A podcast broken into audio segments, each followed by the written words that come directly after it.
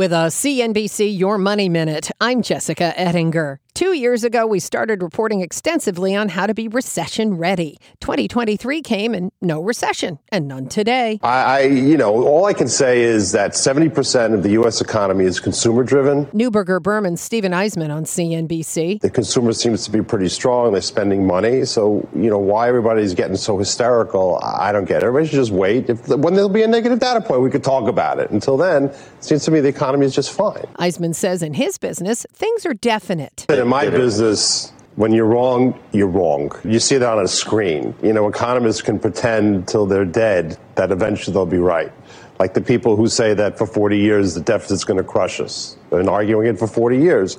Maybe it will, but it's 40 years is a long time. So all I know is that the data is fine. Keep up with the big picture at CNBC.com.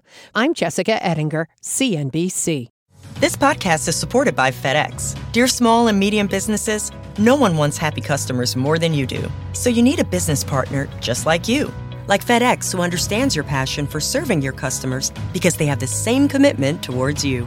That's why FedEx offers you picture proof of delivery, packageless and paperless returns, as well as weekend home delivery to 98% of the U.S. on Saturday and 50% on Sunday. See the FedEx service guide for delivery information. What's more, FedEx Ground is faster to more locations than UPS Ground. Trust FedEx for timely deliveries. See what FedEx can do for your business.